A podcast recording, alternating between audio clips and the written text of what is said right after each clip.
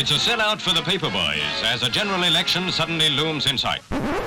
You're joking. Not, another, one? I have just chaired a meeting of the Cabinet where we agreed that the government should call a general election. So, you're probably all electioned out by now. Even without all of the news coverage, there's still tons of other podcasts talking about who's up and who's down after the shock result, who's in and out in the reshuffles, and asking how so many polls and commentators could have got it so, so wrong. It's certain, and Mrs. May must be aware of it, that for the next seven weeks she's rolling the dice. And what appear to be certainties now can change into great uncertainties over this period.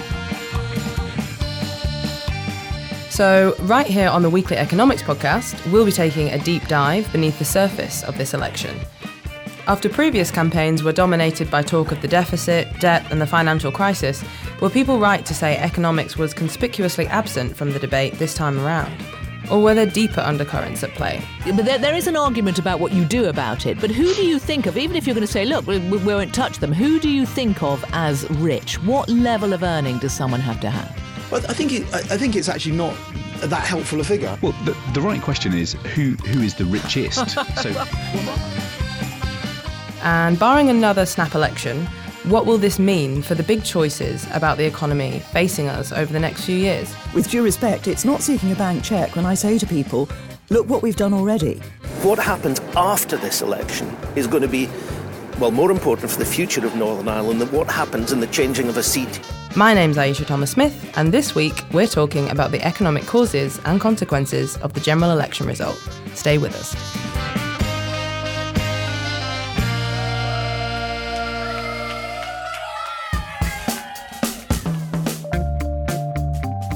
So, to help us work out how economics played into this election, we're joined by Principal Director of Policy and Advocacy at the New Economics Foundation, Andrew Pendleton. Hi, Andrew. Hello.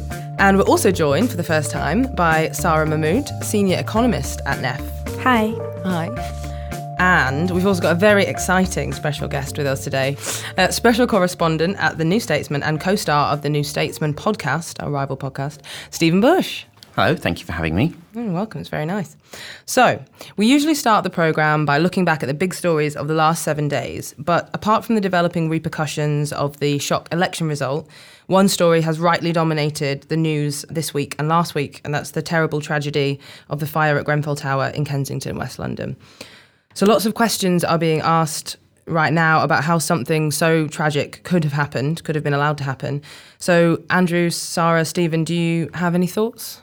Yeah, I mean, I've got I've, uh, two two p- personal reflections re- really on it. One is as as a parent, the sheer kind of anguish and human tragedy of the event. It's um, it's kind of overwhelming, isn't it? And and um, and many of those stories just unbearable. Uh, so your heart goes out to any of the families involved in that. And and secondly, um, I'm a resident myself of a block which is managed by a housing association and and um, and still on on land that's owned by the council and and um, and we we have battles you know week to week with the owners and managers of our block um, and I think one of the things for me that comes out of this is, or is emerging out of this, is that the people who, the tenants know best, they know the problems of their blocks. My neighbours intimately know. Some of them have been in the block for many, many years. They know what's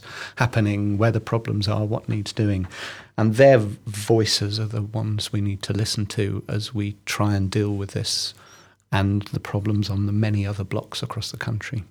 Yeah, I think that's it. It does feel like a watershed moment in, in British politics, you know, and it obviously has so many undercurrents and the, the neglect of the public realm that then obviously has become more and more obvious. I think it's one of those things. It's been like boiling a frog. You in your own city, you don't notice it, or your own part of the world. You visit somewhere you know regularly. You go, oh gosh, there are more homeless people on the streets. You come back and you see it.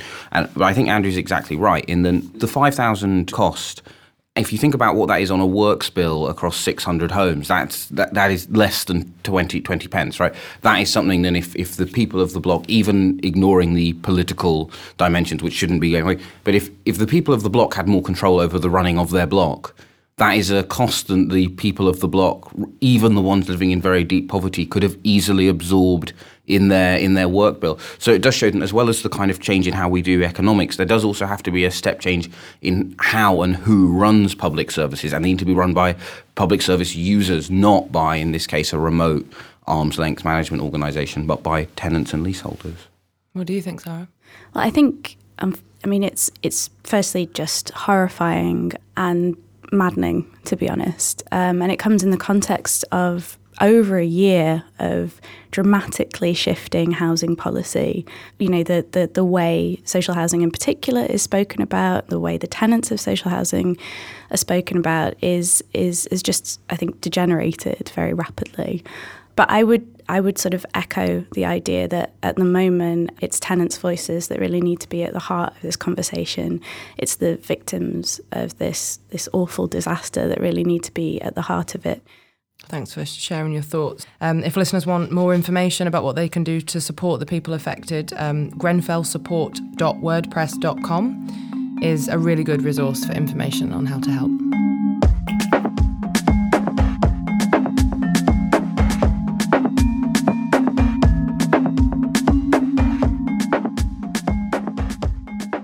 So, the big question this week is Did economics swing the election?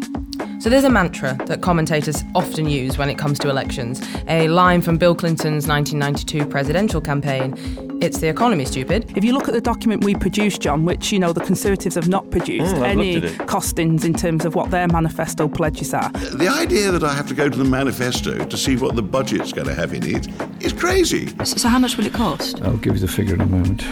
You, you don't know it. Um, Elections are supposed to be won or lost on economics.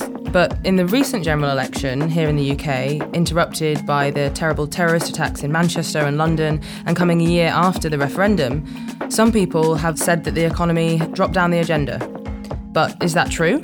We might not have heard the words debt and deficit as much as we did in 2015, but were economic issues really underlying some of the big discussions of this election? Hidden behind a magic money tree, perhaps?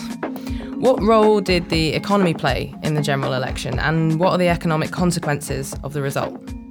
So let's start with that question.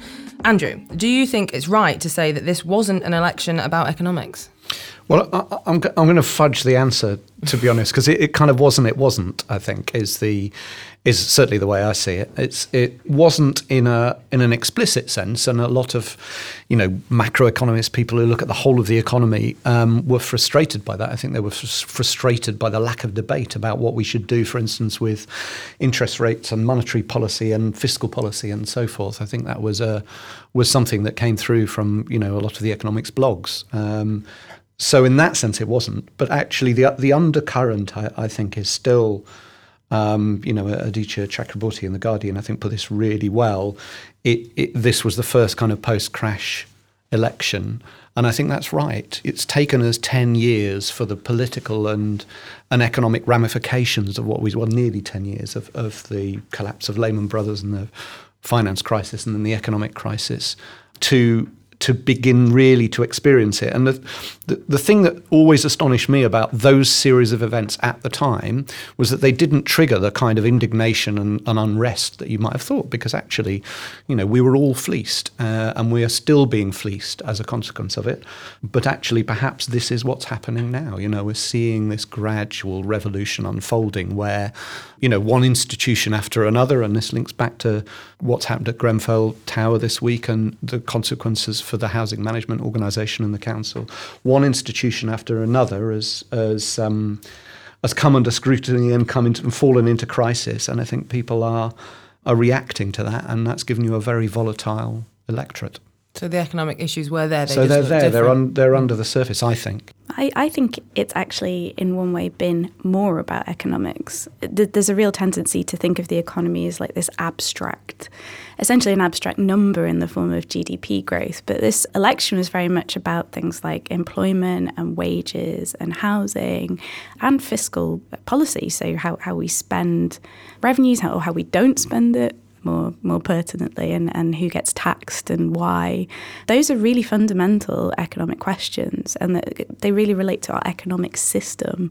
Um, so I think the debate about the economy is actually been democratized almost in the last general election. How much do we know about the reasons why people voted the way that they did? Were people motivated by economic issues? Well, so we've only sort of got the YouGov uh, model of the election and the Ashcroft model. We don't yet have the British Electoral Survey, which will, will tell us a great deal more. But what is is clear from both of those is that it, partly it was a old v young cities versus towns, the obvious divide, and obviously university towns. In some ways, it was a values election, but it was also, oddly enough, to use a phrase, an enough is enough election. People whose wages had gone down, who were seeing the public services collapsing, um, said, "Yeah, i I've had enough." the other aspect, which kind of leaps out of well, doesn't leap actually. It's they're very flat in the YouGov um, data, and it's because it's kind of the first time it's been very flat, and that's because across all of the group, class groups, ABC, etc., etc., actually there's a very there's a very even split of people voting either essentially either Labour or Tory, and uh, and and that for me speaks to a very divided nation, and I think that's the biggest challenge really for whoever governs is going to have to deal with those divisions, and those divisions are so, you know, Stephen's already mentioned the age division is a very significant one. Remain leave is a very significant one. Urban, non-urban or non-big city is a very significant one, they, and they're quite polarized divisions. So, de- dealing with those is is very complex in the context of of governing and making policy. And I think that's that's makes it a very difficult situation. In a way, I think we have to take that back to the to where we started the conversation and, and talking about, therefore, the role of people and people's voices being really key in dealing with some of the underlying problems. Uh, politicians and institutions need to be more humble and listen. So let's let's dive into that. What in, into what happens next, uh, as you raised, Andrew. So at, at, the moment, we know that the Conservatives um, have said that they're trying to make a deal with Northern Ireland's uh, Democratic Unionist Party, the DUP, to support their minority government. Um, so, ha- how will this deal affect the uh, economic policies that the Conservatives go with? I think it's a very difficult question to answer because obviously the shape of the deal is forming as we speak, may not even yet still be formed. Stephen probably knows more about this than I do about the latest on the on the doing of the deal, but. Um, of course, everything that's happening is still happening, and again, we'll come on to this, but it's still happening against the backdrop of the certainty of us having to go through that process of negotiating Brexit post the triggering of Article 50. And it, it's it's um you know there isn't there isn't really there, there almost certainly isn't a massively good outcome to that in, in terms of macroeconomy, and so therefore. Um, by all means, Sarah and Stephen challenge this. But in one respect, I suppose if the DUP are pushing for a softer Brexit, then in fact their uh, uh, impact on the macroeconomy could be benign. I think the best way to think of it is they're a traditionally conservative party. Uh, so they are not Thatcherites. They're kind of sort of pre a pre neoliberal conservative party. So they are socially conservative, but they are more sort of economic, genuinely economically conservative. So uh, they will be more into a larger amount of public services. They they need a frictionless border between the, the, the north and the south. That probably means it's very hard for Britain to leave the customs union, and they will want to deliver spending for their own electorates, which does mean that the magic money tree will be popping up all, all over uh, the north of Ireland, and I think that's interesting for a variety of reasons even if the government has a situation where it is continuing to pursue public spending cuts while increasing and being seen to increase public spending in Northern Ireland, that kind of means the political support for the government's agenda of, of, of fiscal retention gets harder and harder to defend because they've basically now sold the pass on the idea that austerity isn't a choice. So I think it it does mean a softening of the government's uh, fiscal stance, just because I don't see how they can possibly do one in one kingdom and not the others. Sarah, what do you think? Do you think that this election marks the end of austerity? Um, well, I think actually the last spring budget marked the end of austerity. Uh, well, not the end of austerity, but certainly a loosening of what austerity means. In the Conservative manifesto, they said they would just kind of stick to the plan that uh, the Chancellor had already laid out in contrast to Osborne's like really strict will balance the books by well increasingly mm. higher and higher years. These fiscal rules have a, a, much looser in the sense that there's more discretion on the part of the Chancellor to judge whether a certain level of spending is temporary or not, so whether it's in response to shocks. And that, that obviously was a response to Brexit. Um, so he gave himself some wiggle room um, to really absorb the shocks to the economy that that might bring.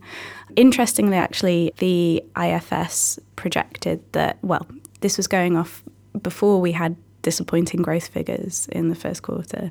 But the IFS projected that that gave him about 25 billion pounds worth of wiggle room in 2020-21. Um, although they raised some concerns about how that wiggle room might be used or magicked out of nowhere. He's also got a slightly looser cap on the, the so-called welfare cap, but he's choosing not to use this at the moment.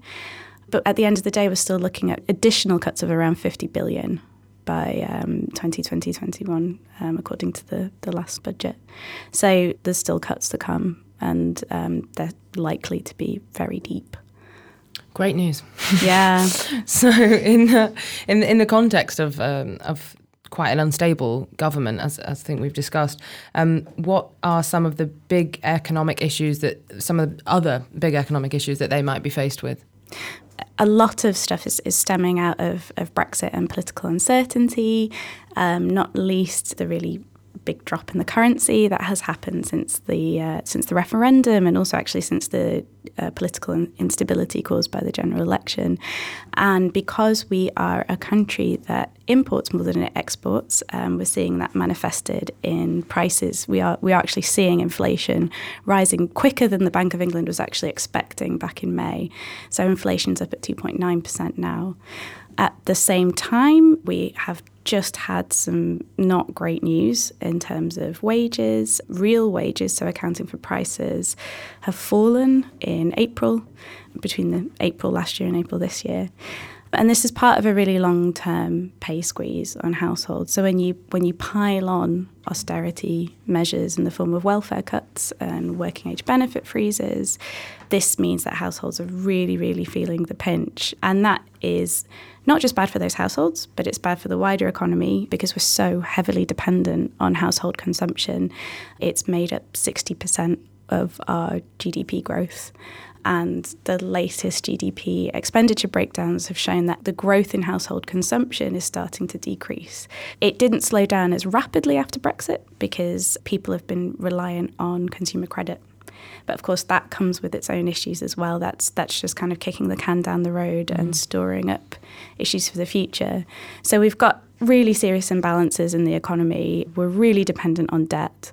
And ultimately, I think it's about deciding who we want to bear the risk as we readjust, as we deal with Brexit. So it's all well and good talking about public debt, but we need to really, really start thinking about private debt and soon against all of this, of course, is the is the you know the con- ongoing volatility of politics. And I was really interested in Stephen's view since you hear about you know what what what are the scenarios for the next few weeks, months, year or so? Because actually, what profoundly affects, for instance, what Sarah's just said about whether we are going into another round, essentially a round of pretty deep cuts, mm. or not what kind of level of confidence business is going to have, for instance, in what sort of Brexit we get, is going to be hugely determined by those political forces. And it just seems to me to be so volatile still. Yeah, I, I think it, it is an incredibly febrile uh, time. My instinct, which obviously may turn out to be as hugely wrong as, as so many of my instincts have turned out to be, is that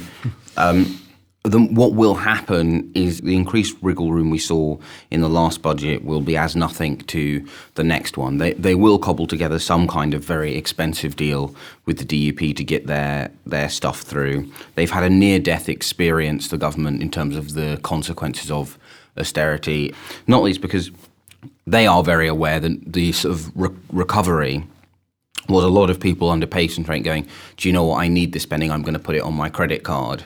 Uh, so my instinct is we will start to see a much looser uh, fiscal agenda just because that is the only way they can continue to get political support for their real priorities low regulation lower tax etc etc and actually there suddenly is a bigger parliamentary majority for bigger and looser public spending. We yeah if, if you went anywhere in england you saw a poster about school cuts.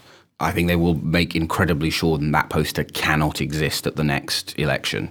I, I just wonder though whether there's a um, it's hard to judge how much political space. So, for instance, surely now moving interest rates off their kind of lower bound and starting to push Mm. them up, stop, you know, not relying so heavily on monetary policy, starting to pull more fiscal levers and so forth. I mean, just would naturally be the thing that a government now would do, but there's still a lot of political risk inherent in doing that, particularly moving interest rates up at the moment. And um, I just wonder how much space the government currently has to do that. How how can it operate in a relatively constrained space? Because it's it's the, within that volatile environment. It seems to me to be it's, it's a it's a difficult move to make. It's a, I think it's a difficult move in terms of like adopting different fiscal levers, but I think you know the, the strain is showing at the Bank of England. Um, we had a relatively interesting monetary policy committee decision this week where people were actually split on whether to raise interest rates or not given how high inflation's going. But therein sort of exposed the fragility that comes with trying to deal with potential shocks with essentially cheap money with with plentiful cheap credit. To a certain extent i think we've opened all the sluices. We did in the last crisis. It's difficult to see really how monetary policy can come riding to the rescue and that means we do have to start really thinking about the role of the state really thinking about you know how how they steer the economy So we've touched upon it uh, quite a few times already, but um, what what about Brexit? So, Stephen, what do you think the impact of this election will have will be on the Brexit negotiations? I think it opens up the potential for a, a much less economically destructive version of of Brexit. Obviously, the main way you do that is actually not any of this stuff about free movement, but it's simply about accepting that you have to have shared rules to trade, and so Britain will continue to be subject to the judgments of the European Court of Justice. The flip side of that is, of course, quite literally as we speak, we are getting closer and closer to the Article 50 process coming to a sort of its automatic end. Don't forget it's shorter than it looks because of the six months needed for the other European nations to ratify the deal.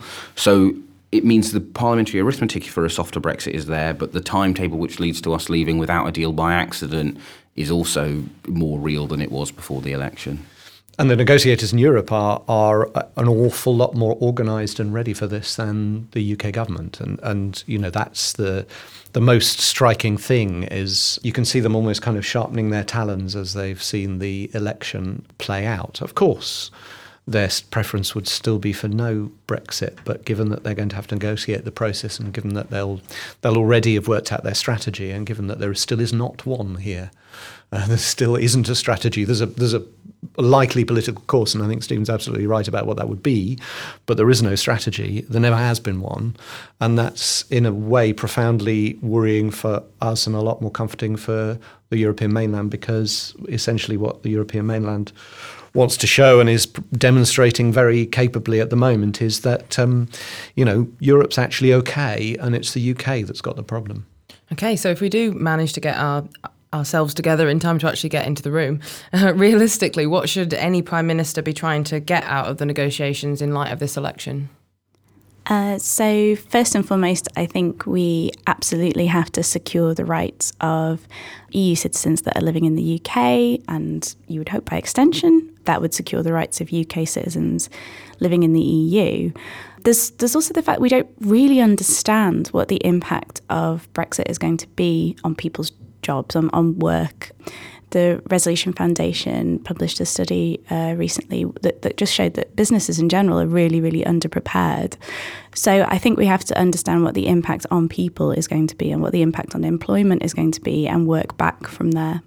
If we did lose access to the single market, I think it's undoubted that we would have a really sharp dislocation, as they say, in the economy. It's not just things like trade tariffs, it's non tariff boundaries, it's things like banks that serve people who trade across the European border not being able to deal with both bits of the trade deal and that causing extra costs and everything. There's so, so many details that I think if we don't want to be a member, then there has to be some kind of strategy that deals with all those elements. I think also, like, you know, we've seen to tragic effect this week what happens when you don't have strong regulations that protect people. Mm. If we're not going to follow EU regulations, we really, really need to be having a conversation about regulation as well. Yeah, I mean, I'd, I'd echo that. Um, a lot of my policy background is on the environment, and, and clearly there's a raft of environmental regulations that have been very that have been held in very low esteem in the UK, particularly in the UK government. However, they're critically important. The things that allow organisations to bring legal cases against the government when they try and you know ruin parts of the natural environment, for instance, places that people hold dear, species that we hold dear, and so forth. So, those things are things that we need to preserve and write into UK law. It's absolutely critical. I think, in terms of why I think people uh, voted to leave, I think there were sort of three reasons: upset at what was going on. And kind of the consciousness of the financial crisis, the promise of more money for the public services, and control over uh, over sort of all immigration into the EU. Actually, in terms of the average Leave voter and the average, you, you can sort of get all of that. You accept a massive loss of sovereignty because you say you will follow every rule that comes out of the EU, but you will no longer set it, and you continue to pay actually probably slightly more into the into the EU for you know Europol, etc., etc., and for participation in the single market. But you opt out. You are effectively are Norway, but with immigration instead of instead of fish.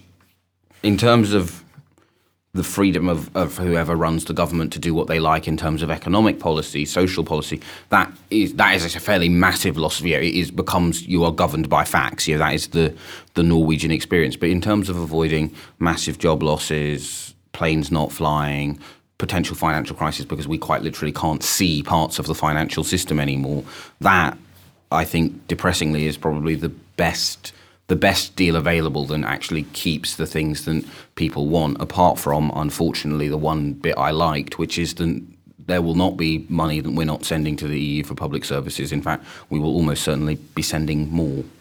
Yeah. All right. So, a lot more uncertainty coming down the pipeline, but perhaps it's not all doom and gloom. Maybe, just maybe. So thanks, Andrew, Sarah, and Stephen, for joining me uh, to have a chat about the election. Um, and Stephen, if people have enjoyed listening to you today, which I'm sure they have, where else can they hear you? You can hear me on the New Statesman podcast, where actually since the election I've been a lot more cheerful than I have today. um, it's great. Yeah, listen, give it a listen. It's cool. I will. That sounds great. All right. So we'll be using the rest of this series to talk about some of the big issues that we've touched on in this episode in more detail. So the Brexit negotiations, the fallout from the election, and we'll also be talking about the stuff that was conspicuously absent from this election campaign, like the environment. Make sure you've subscribed to the Weekly Economics podcast in the app of your choice to get our new episodes every week. And if you've enjoyed this episode, please do think about leaving us a rating or a review in the Apple Podcasts app. It only takes a minute and it really helps us climb the charts, which helps other people discover the show. The Weekly Economics Podcast is produced by James Shield and Hugh Jordan and brought to you by the New Economics Foundation. See you next week.